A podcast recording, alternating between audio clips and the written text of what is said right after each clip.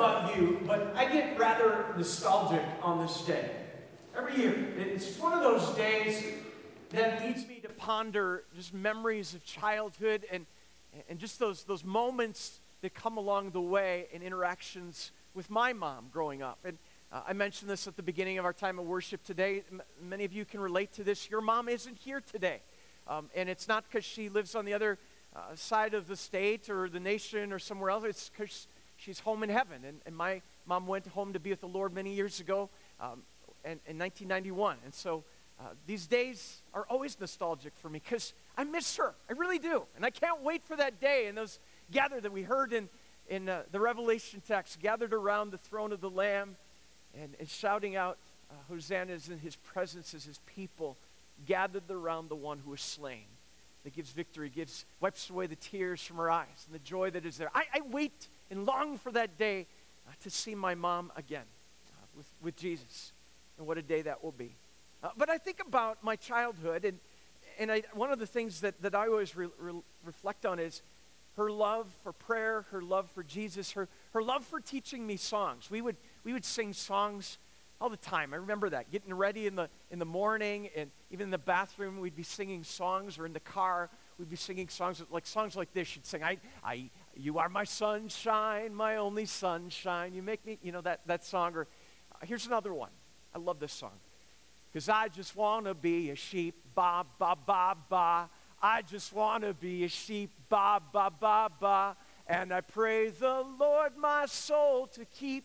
I just want to be a sheep, ba, ba, ba, ba. So if you thought the sermon title today, ba, ba, ba, was blah, blah, blah, no, it's ba, ba, ba.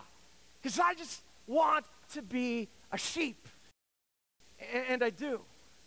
I long to be a sheep. I long for those days uh, uh, to truly seek out and, and be uh, provided for, a, a, time that's simpler, a time that I'm just so busy trying to provide, so busy trying to take care of everything and, and always like tending to things. And, you know, a lot of moms that I know, that's kind of their story. They're tired, they're exhausted. And because there's never a time to just simply be a sheep, ba, ba, ba, ba, because they're constantly worrying and constantly tending to their families, constantly wondering, have I done enough? Have I served or loved enough? trying to live up to expectations. Maybe you too today just want to be a sheep. Ba, ba, ba, ba.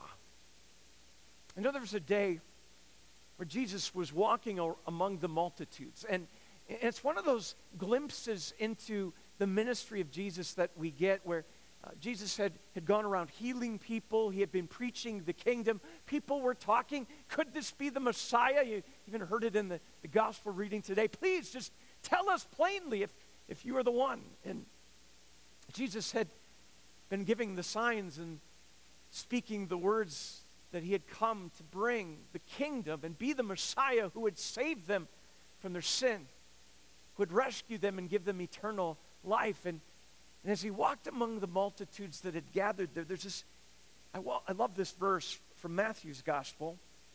Matthew chapter 9, verse, verse 36. It says this When he saw the crowds, he had compassion on them because they were harassed and helpless, like sheep without a shepherd.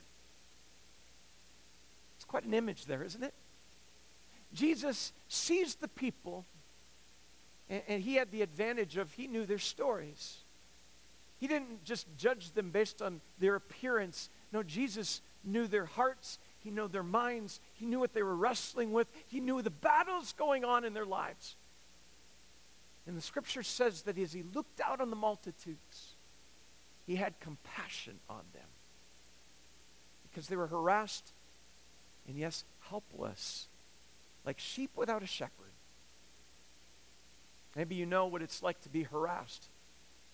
Maybe you know what it's like to be helpless. Crazy thing is, that is, in many ways, one of those things that we aren't really always allowed to admit. I mean, who goes around saying, hey, how are you? And say, I'm, I'm feeling helpless these days. Who says that? No, you know what? I got busy. I got all this going on. And we start to give the list and the accolades and the things that we're trying to accomplish in life, but it's rare to say, I feel helpless. That would be to admit we're vulnerable. That would be to ad- admit we don't have our act together. But the reality is, we are helpless in and of ourselves. And the reality is, when we try to live life on our own and take control and pretend that we got it all figured out in selfish pride, reality is we're actually straying away from the voice of the Good Shepherd who invites us to follow him. Because after all, it's hard to follow one that you're speeding up ahead of to go your own way. Maybe that's been your story for quite a while. And when you hear voices or, or, the words that the scripture speaks of, that my sheep know my voice, you're like, well, I haven't heard the voice of the shepherd in a long time. And you know what? The reality is, it's not because the shepherd left you, because you know you've walked away from the shepherd.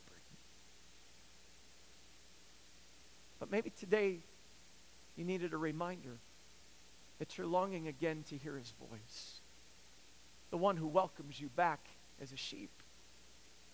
You know, the thing is, as sheep, we, we are kind of helpless. We're not the brightest and, and the smartest.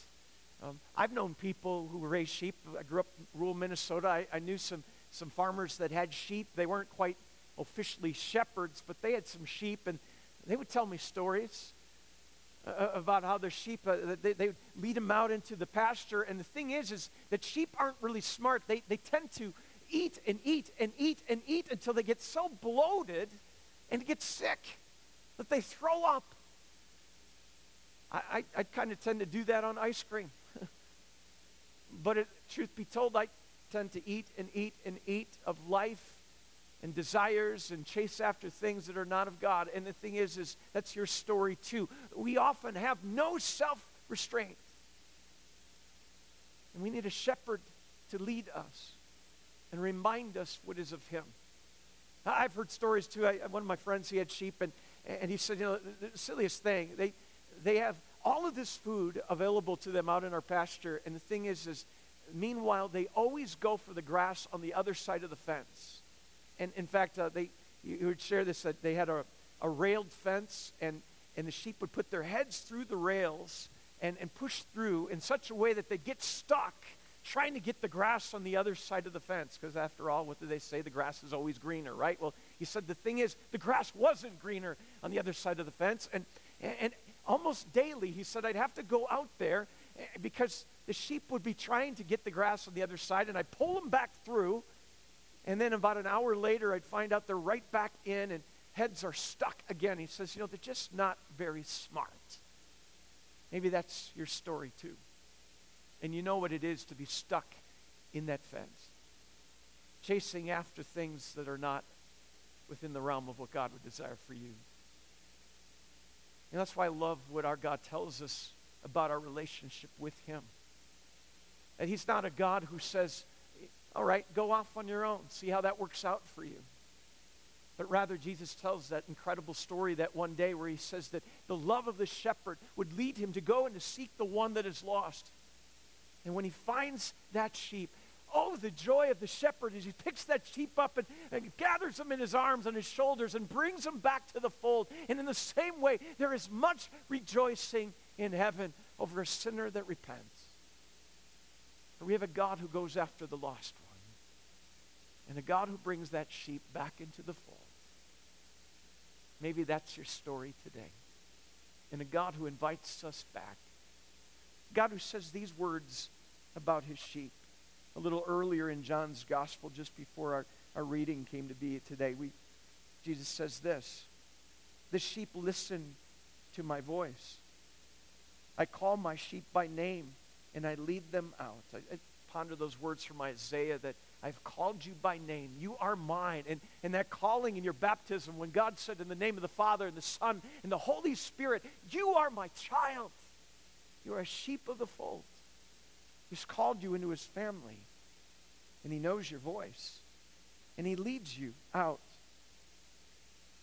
Jesus goes on, he says, When I brought out all my own, I go on ahead of them, and my sheep follow me because they know my voice.